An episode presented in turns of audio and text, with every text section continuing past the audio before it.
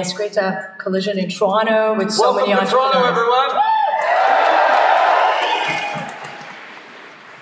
It's uh, also a truly honor to sit next to our Prime Minister here. I'm very looking forward to our conversation today. And um, as the founder and CEO of Broadband TV, who has uh, built a global uh, leader uh, out of Canada, we had our successes and challenges over the last 14 years.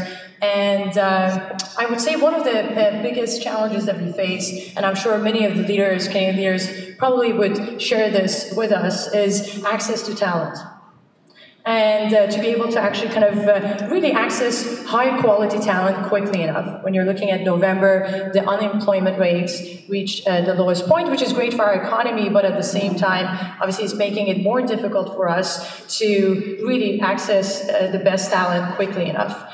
Um, so I would actually love uh, to hear your thoughts, Prime Minister, in terms of what are your plans in investing in our local talent and increasing the STEAM seats across universities and colleges. So we actually kind of really uh, see greater success across Canada, not just the tech industry, but as a whole across all industries. Well, there's no question that as the world is changing to being more of a knowledge economy, more tech, more innovative, uh, access to talent is going to be at the core of success for businesses, for economies, for entire countries. And that's why Canada, uh, even though we've been a country that has always had great natural resources and we will continue to, we've always layered onto them innovation and talent on top of it. But that's really come to a head recently as uh, we've determined that the Canadian advantage is in providing extraordinarily well educated, hardworking, forward thinking, creative, ambitious uh, Canadians to be part of the global economy. So, access to talent obviously uh, comes from immigration and it comes uh, from training up and educating Canadians right. First of all, on immigration, we've seen we're at a time right now where uh, big countries around the world are closing themselves off a little more to immigration at a time where Canada is realizing that we need to stay open, we need to make sure we're drawing in the best and the brightest from all around the world. So, one of the things we did was bring in a global skills strategy. So, at the same time as the United States, to give a direct contrast, has made it more difficult to bring in global talent uh, into your businesses, into your companies, we've said, well, you know what? If you're bringing in global talent, you're also creating jobs and opportunities for Canadians. So the, the global skills strategy gives you two weeks.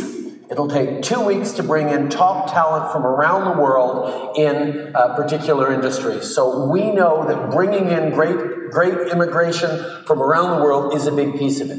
But the flip side of it is making sure uh, that we're giving the right opportunities to Canadians. Uh, investing in research and innovation, uh, boosting post secondary education, making sure there are more coding programs for elementary and high school kids, making sure that we're ensuring that Canadians see a path for them in the technological, technological, the disrupted future we're part of. There's a lot of anxiety that people are feeling all around the world, and it's coming out in all sorts of different ways. Whether it's populism, whether it's nationalism, whether it's whether it's uh, uh, uh, protectionism. What we're doing in Canada is making sure that there is room for everyone to succeed, everyone to feel like there's a path forward for them and their kids in technology. And that's why we can be investing in AI the way we are. We can be investing in tech the way we are. And it's not a source of anxiety for Canadians because they're being brought along with it. And that's a key part of making sure that there is the talent that global companies need when they want to set up in Canada where we have an incredible diversity that allows you to plug back in right around the world. So you touched on global talent stream, and I would say that as a company, 50% of my leadership team, including myself, we are immigrant, first generation immigrants, and immigration plays a very important role when it comes to you know growing the tech sector. Um, but at the same time, you know, speaking of global talent streams, a great program, but the categories of occupation is very limited. It's not as broad. And um, you know, when you're looking at LMIA and other programs, the, the, the, the, process time, ease of entry, and the relevancy of the categorization is not there. Uh, I know that we've made a lot of progress and we had great success with uh, the programs. And I would love to know what are the steps that we're taking to make sure that same acceleration and process time that we see with the global talent stream, we can see it across you know uh, all the application programs that are out there. Well, the, the, Global Talent Program is a small and targeted program for very specific industries. But on top of that, we also take in more immigrants per capita than just about any other Western country in the world. Uh, we take in about 350,000 immigrants a year, uh, knowing uh, that drawing in people from around the world who want to build their communities, uh, build a better life for themselves, build opportunities for their kids is a key way uh, to grow. Now, we're always looking at uh, ways of facilitating uh, growing our communities, growing our companies, growing our, our workforce. Uh, we're going to always make sure we're doing it in the right way, though. I mean, we need to make sure that we're drawing in people who are going to be able to contribute and grow, uh, and that at the same time, we keep one thing that's really, really precious and unfortunately a little bit rare right now uh, around the world. Canadians remain positive about immigration. As we see anxieties and worries and people closing in around the world, Canadians know that we get more resilient communities, we get better solutions, we get better innovation when we bring in people from all around the world. That's why uh, we are doing well at a time even of anxiety. Uh, we've seen the Canadian economy flourish over these past years. We've seen Canadians' confidence increase in their own future. We've seen the lowest unemployment in 40 years, as you pointed out. We've added a million jobs to the economy. And the way we've done that is because we've made sure that there is a clear message that there is room for everyone to succeed, and there are investments that make sure that everyone has a path to success. It's when you start seeing those digital divides of people excluded that we get into troubles as communities and as, uh, as societies. Um, I think looking at, speaking of I think speaking of talent, uh, from my experience, talent wants to live in clean, green, and affordable cities. And uh, when you're looking at the tech industry, is obviously one of the fastest growing uh, industries, and uh, the demographic within the companies are younger. And the millennial generation, you know, in Canada overall, will be representing 50% of the population by 2020. And I would love to know what are your plans in terms of having the federal government play more of an active role in making our cities more affordable for the younger tech workforce uh, across uh, the cities in Canada? Yeah, that's a, a, great question. It reminds me of when I was just starting out as a politician. I went to visit Kitchener-Waterloo's Communitech, which is a great incubator, uh, a great place that is getting all sorts of startups. I was talking to all the various tech companies what is it that a future federal government led by me could do to help you out? What is it that you really need from the federal government? I'm expecting you know, tax credits or research grants or, or immigration stuff, and yes, those came. But the number one thing they said we need infrastructure. We need a fast train from Kitchener Waterloo to Toronto. We need to make sure we're investing in connecting people with bricks and mortar so that uh, they can flourish in ecosystems that are creating, uh, creating the kind of solutions we need. So I said, okay.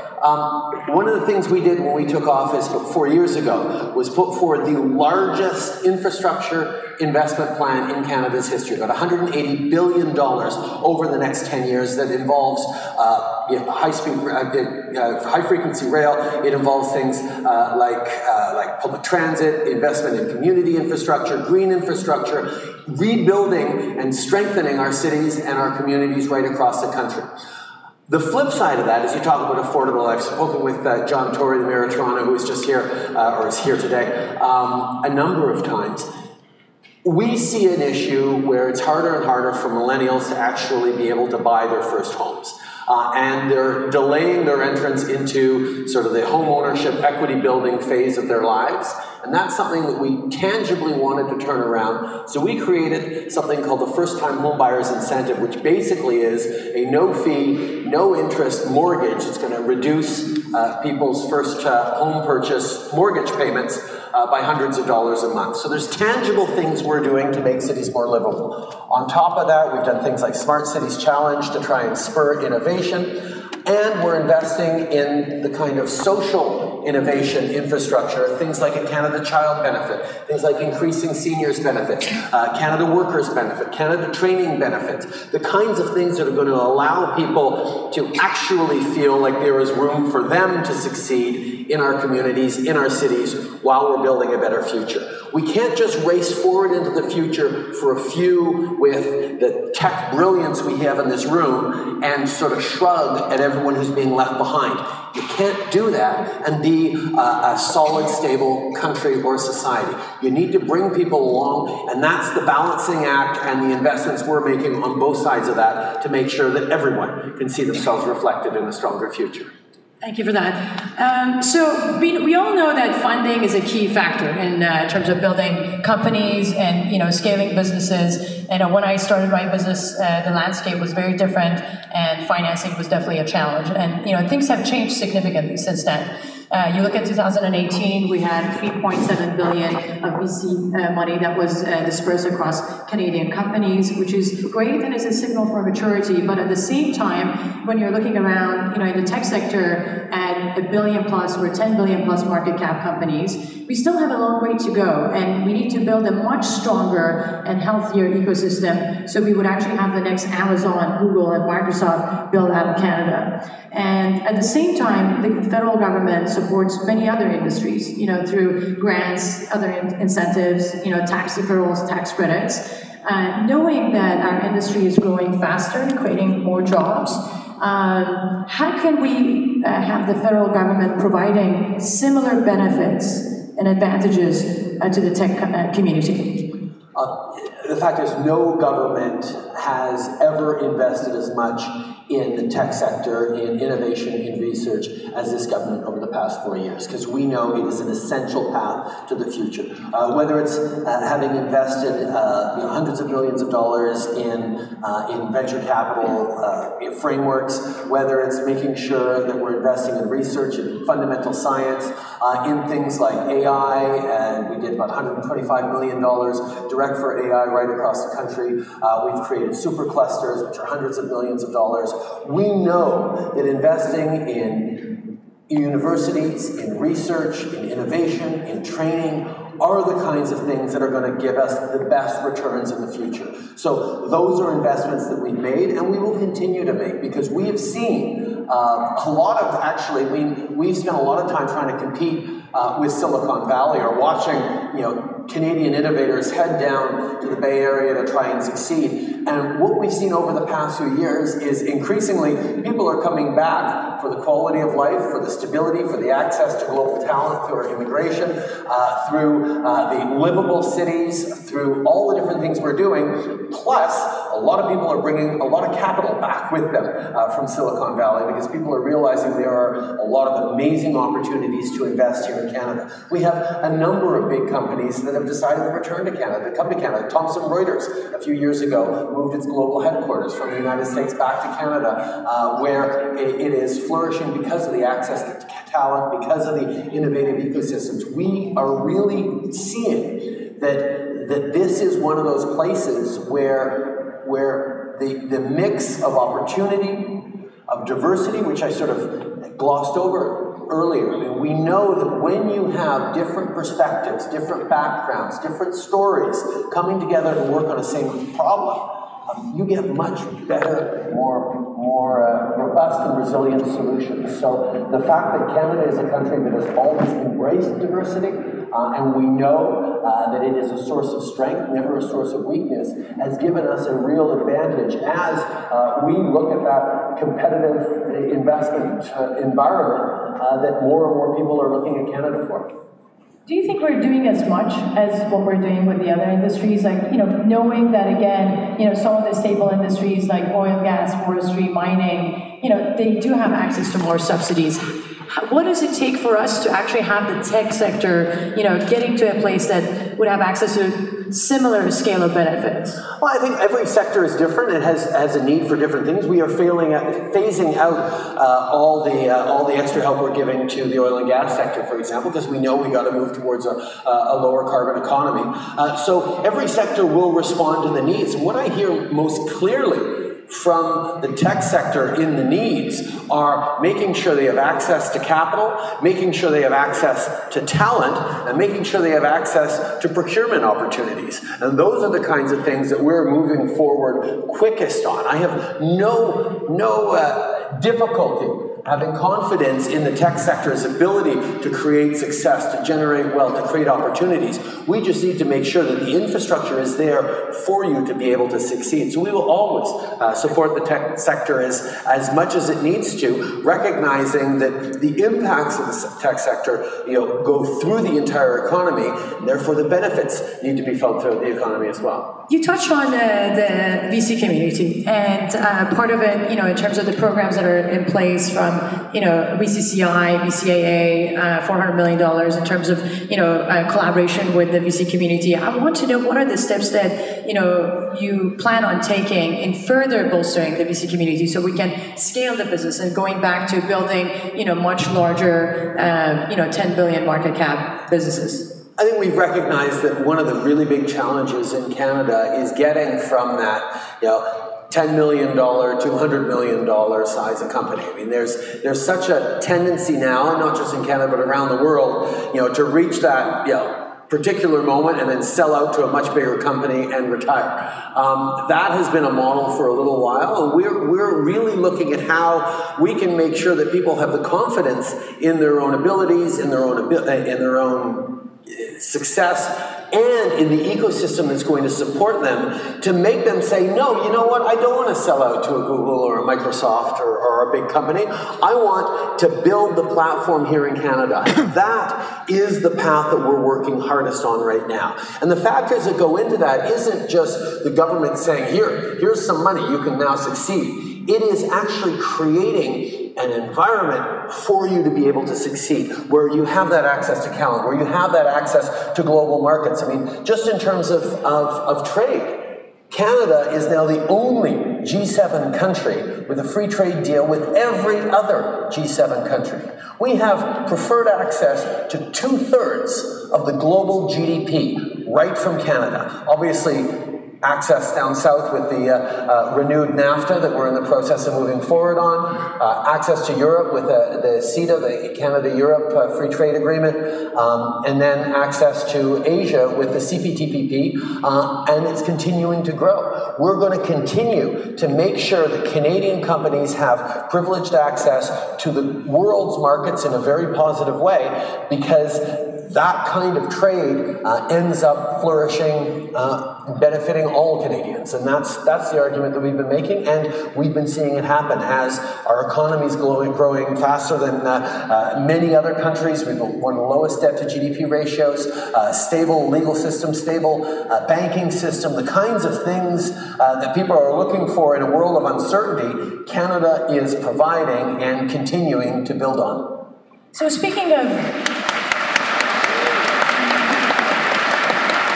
of uh, investment uh, and touching on uh, foreign direct investment, uh, we know that 1.9 million Canadians are employed by foreign controlled entities, and that is one in eight Canadians. Um, and you know, when you're looking at the numbers from 2008 to 2018, uh, Canada, as being a, a, you know international hub for business, has attracted 824 billion dollars. Uh, and when you're looking at you know the year-over-year growth from 2017 to 2018, uh, that was 60% growth rate in comparison to what we saw across the globe, that was down by 20%. So clearly, Canada is very attractive for investment. Um, and I want to ask you this question What is your elevator pitch for companies that want to grow their business out of Canada? Why should they choose Canada?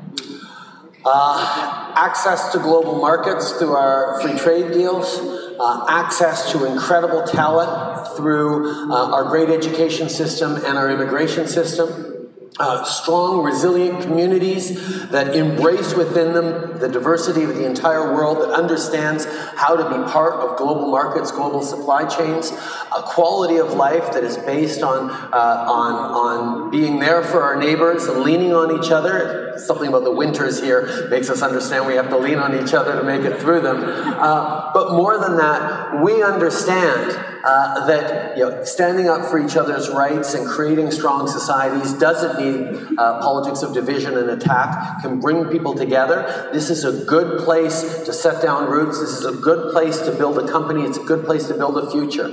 We've got socioeconomic, uh, fiscal, banking, uh, legal stability uh, that is you know, world class. Uh, and uh, we're a country uh, qui le fait dans les deux langues en plus, donc on a accès à, à, à, la planète en français et en anglais.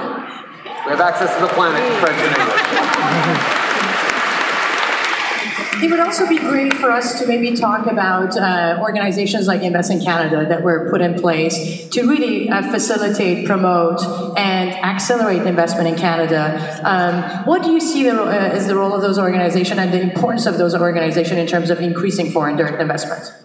Well, I think one of the things that, that people are looking for, I mean, there was a, there was a time where, uh, you know, massive tax breaks to get you to move to this particular community or that community uh, was driving a lot of decisions. I think people are now making decisions uh, slightly on a more quality basis, slightly on a longer term basis. And what we've realized is even though Canada already has one of the top uh, ratings in terms of ease of doing business, ease of starting a business in Canada, uh, lowest small business taxes uh, in the G7, uh, the lowest uh, startup capital costs of, uh, of lowest overall tax burden on new businesses, even compared to the United States. We've got a lot of advantages. What people often need is a one stop shop to help them navigate through starting a new business. One stop shop is going to connect with all the different government agencies, uh, set you up locally, guide you in the process of investing in Canada and creating uh, a, a new office, a new space. That's what the Invest in Canada Hub is all about. It's about making sure that you have that support, that concierge service, while you are about to invest and draw on the extraordinary Canadian talent that you're looking at uh, harnessing for the future of your company. Great. So, as a female entrepreneur, I'm very much so passionate about gender pay, and I'm very proud to say that gender pay at BBTV is 0%. Um, and we know that half of the population of the planet are women, and more than half the women don't have their own income. That is a quarter of the potential workforce that could be contributing to stronger economies. Now, closing the gender pay gap will contribute 28 trillion to global GDP, which is a 26% increase. In Canada, that will have a $150 billion impact by 2026. And I would actually like to ask the leaders in this room that don't actually practice uh, gender pay and that don't have a 0% gender pay gap to really think about why that is the case and do something about it today. That said, you are a thought leader you're a global leader on this issue. Canada is a global leader on this issue. But it seems that it's taking too long for us to really experience significant improvements. What does it take to have men and women get paid equally in Canada? and how can we accelerate the process? We, we, are seeing significant improvements, but you're absolutely right. It's one of those things where uh, uh, even, even with all the work we've done over the past few years, uh, the pay equity gap in Canada is, is larger than some, some countries countries, you wouldn't think we'd have larger gaps then. That's why we're working on closing it. Uh, we moving, we're moving forward with a proactive pay equity regime uh, that is going to transform that in a, in a very active way that, that we're very excited about, but that's something we moved forward with just last year. We also know that making sure there are opportunities for women uh, in all levels, uh, including in the C suite, uh, is essential if you want to succeed. It's not just a moral right thing to do, we've now seen it's the smart thing to do. We know that diversity and resilience go together. We know that having uh, 40, 50, 60% women on your board, in your organization, leads to better outcomes and increasingly Companies are understanding that and moving forward in a very aggressive way. Uh, we've put in specific uh, investments uh, for women entrepreneurs.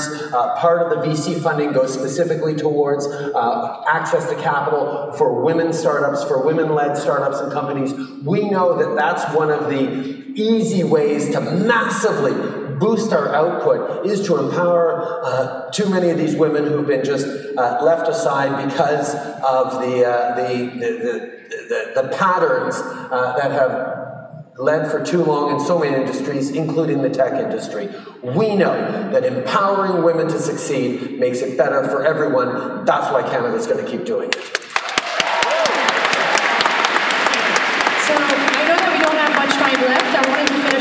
Conversation by talking about digital trust. I know that you were in Paris last week and you met with other global leaders alongside head of tech companies uh, around discussions uh, uh, with respect to Christchurch, and you unveiled your digital charter focusing on three areas from uh, data ownership, uh, privacy protection, and dissemination of hate online, and that you did say that platforms that do not comply will have a heavy penalty. And as a tech leader, obviously we would love to have clear guidelines and where we would receive clear guidelines from all the global leaders.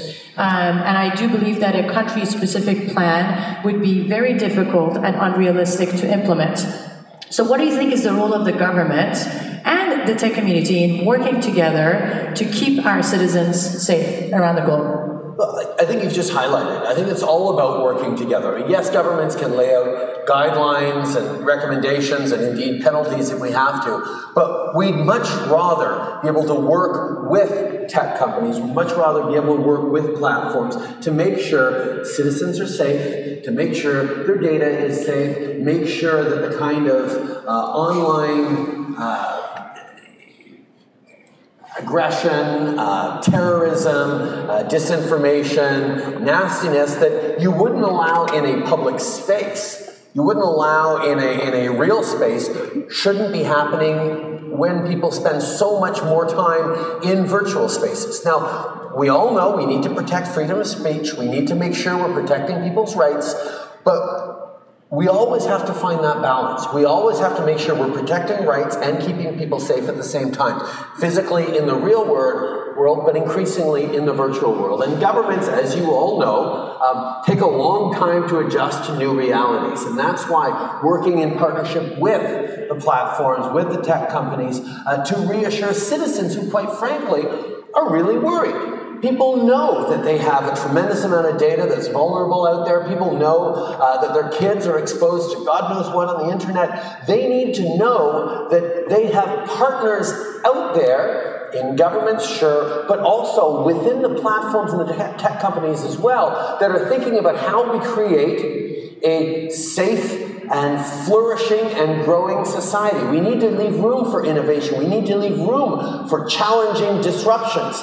But we have to make sure at the same time that we're keeping people safe. And the only way we're going to do that is by having frank and open conversations with uh, the big platforms, with the tech companies, with all of you about how we're going to ensure that the way we move forward into this brave new world of technology and solutions um, is a way that keeps people safe as we move forward. I'm excited about having these conversations. I've launched some great conversations with uh, a number of big uh, tech leaders, uh, and I know that all of us want to be part of building a better future. That's why we're here. We just have to think about all the different aspects of that better future, and that's something that Canada is going to lead in as well. So we just ran out of time, but I wanted to see if you have any additional thoughts or comments. We covered a range of topics, and it's been great to hear your thoughts on all these topics. Do you think we left anything out? I'm, just really excited to welcome you all to Toronto, to Canada. Uh, tell you you're going to have uh, a great few days. I challenge you to think big, uh, to challenge each other, but also think about the kind of communities, the kind of world that you're going to be building with the technologies that you're leading. And as you do that, as you lead your way forward, as you create tremendous success for you and your companies, try and think about how you're making sure to bring along the rest of society with you. Because if we don't succeed together, uh, we're all going to fail separately. Thank you so much, Prime Minister.